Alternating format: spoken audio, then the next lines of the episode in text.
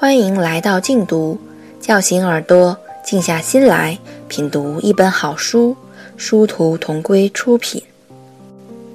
一九八八，我想和这个世界谈谈。作者：韩寒，朗读者：李飞。我展开了地图，对着国道上的标识，我发现地图上的标识和我走的道路已经不是同一条。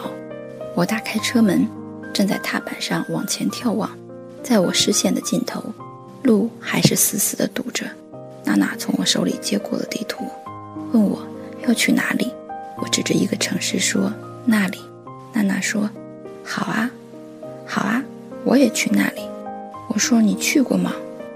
娜娜说：“当然没有了，但是我要去那里。那里我认识朋友，其实不堵车，开一天就到了。你来得及，你的时间大大的足够。”娜娜说：“绕路吧。”我说：“绕不过，我们要过一座桥，绕的话，要要绕很远啊。”娜娜说：“没关系，我没有什么目的地。”我说：“我有。”娜娜说：“哦，你究竟去那里做什么？”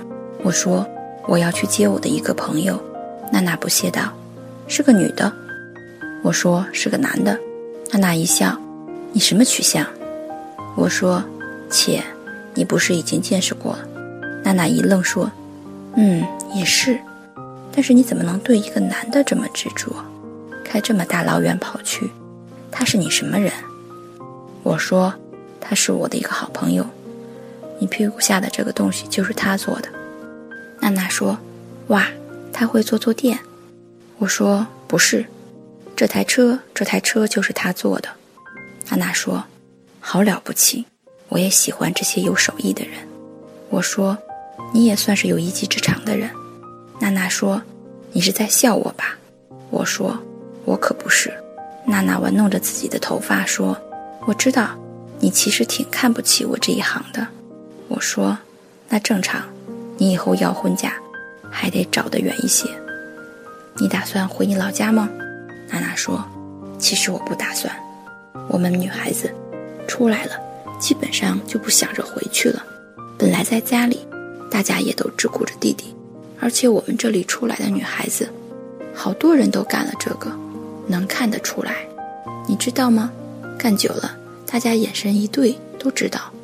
知道了往外传，我老家那么小的一个地方，很快就都知道了。反正我估计，我爸妈也是心里有数，但只要不丢他们脸就行。我说。那你和你爸妈怎么说的？你是出来做什么了？娜娜说：“以前我们都说做按摩师，但现在不行。干这一行的都知道正规的赚不了什么钱，这么说反而让人觉得不放心。所以我就说我做销售。我笑着说做销售，哈哈，那销售什么？娜娜说自己车往前挪动了一点。”后面也已经堆满了车，掉头的希望彻底毁灭，我们只能随着大流往前蠕动，等待着一出别人的惨剧。在这过程中，还有一些卡车开过了，说明想看别人的悲剧，自己还要过硬，否则自己就成了一场悲剧中的小悲剧。我不知道前面有多么严重的事故，是一场意外，还是一场灾难。但这些都与坐在车里的我们没有什么关系。我想起了我的第一份工作，和我的第一个女孩。我的第一份工作是一个记者。我总觉得，在所有的故事里，我只是一个旁观者。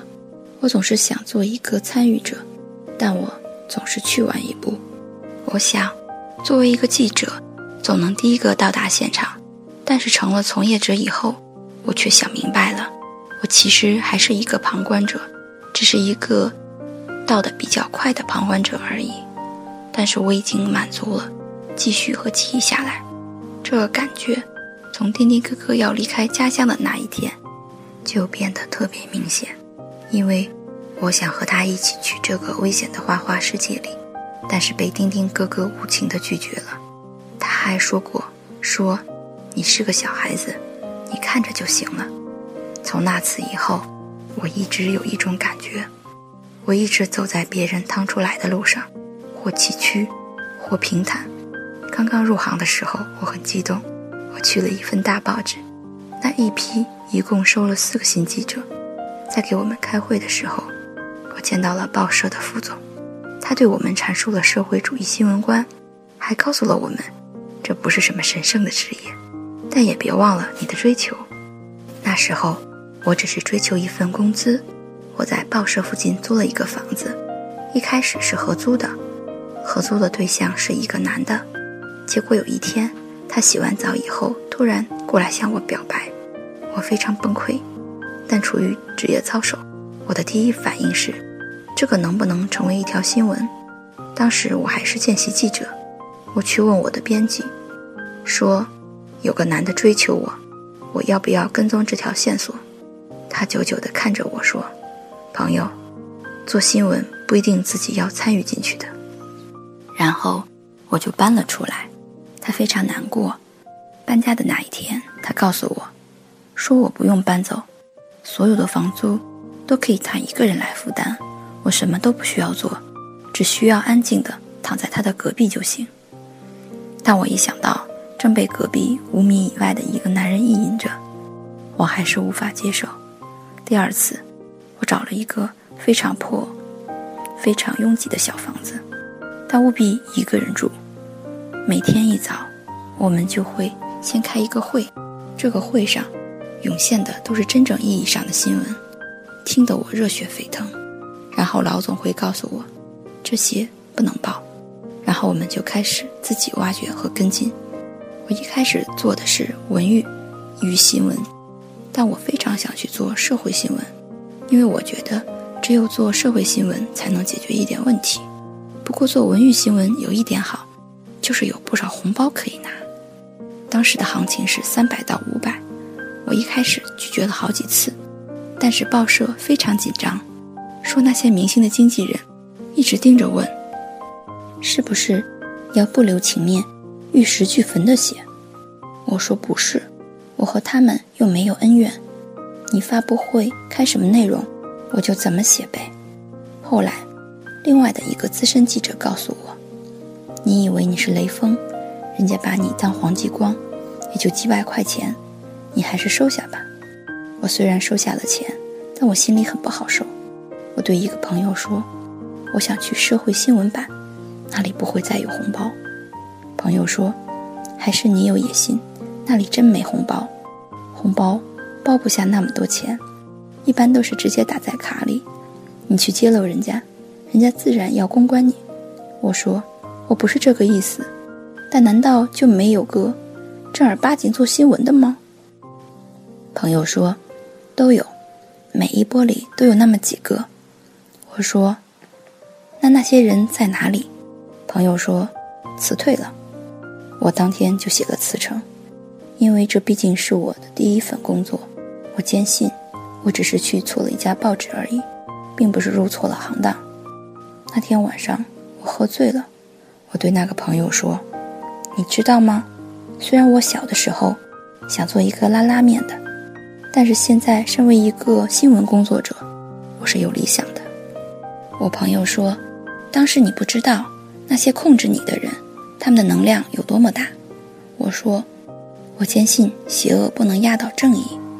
他抿了一小口说：“嗯，但是他们可以定义正义和邪恶。”我说：“你明天再也看不见我，我把话撂这儿了。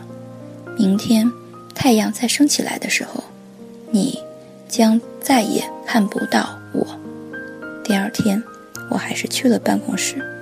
其实我昨晚很清醒，但我希望我那个朋友已经醉了。不过还被我说中了，我的朋友再也看不见我了，因为他被辞退了。在刊发一条商业贿赂案的新闻的时候，他所指的公司的大股东，是我们市委书记的儿子的老婆的哥哥。我去了人事部要辞职，但电视剧里的情节发生了，我还未开口，主任告诉我说，正要找你，你顶替那个人的位置吧。以后自我审查的时候细致一点，每一个背景都要搞清楚。我们是很想保他的，但是我们实在保不住。他得罪的人后台实在是太硬了。不过你放心，这件事情他写的时候并不清楚，我们也不清楚，稀里糊涂就报了，责任也不应该由他一个人承担，所以我们安排他去了我们底下一个文学刊物《曙光》去做编辑了。你可要细心啊！回去以后的那段时间，我没日没夜的看碟，我看了几百部电影，这是比毒品更好的沉迷方式。我是一个很容易代入的人，看英雄代入英雄，看傻叉代入傻叉，看女人代入女人，唯独看猫狗大战的时候，我实在不知道该代入猫好一点呢，还是代入狗好一点。我总听到有人说，生活就像一场电影，我说去你的，生活就像一场电视剧，粗制滥造，没有逻辑，但却畏缩前行。柔肠，不过不能罢手。我每次看完一部好的电影，那个晚上总是想了无数次第二天要毅然辞职，并且把所有的人都痛骂一顿的情景，连打斗场面都设计好了。你相信吗？在这样一个世界里，你用脑子想过的事情，你总是以为你已经做过了。我不能离开这个工作的原因是，我加薪了，而且我谈恋爱了。我去艺校采访一个明星班的老师，然后又去采访这一批的学生。我和一个学生恋爱了，我大他六岁，他叫梦梦。我采访他说：“他说我来这里就是要做明星的，我不是为了名，我不是为了利，那是我的价值。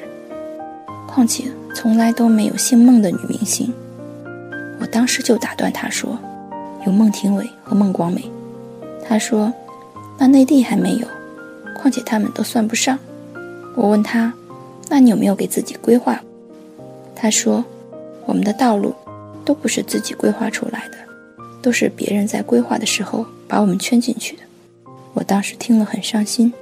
我说：“以下谈话不是采访的内容，我能帮你什么？”他说：“你帮我多写一点儿，回去以后我真的多写了一点儿。”但是见报的时候已经被删光了，为此我和总编辑据理力争。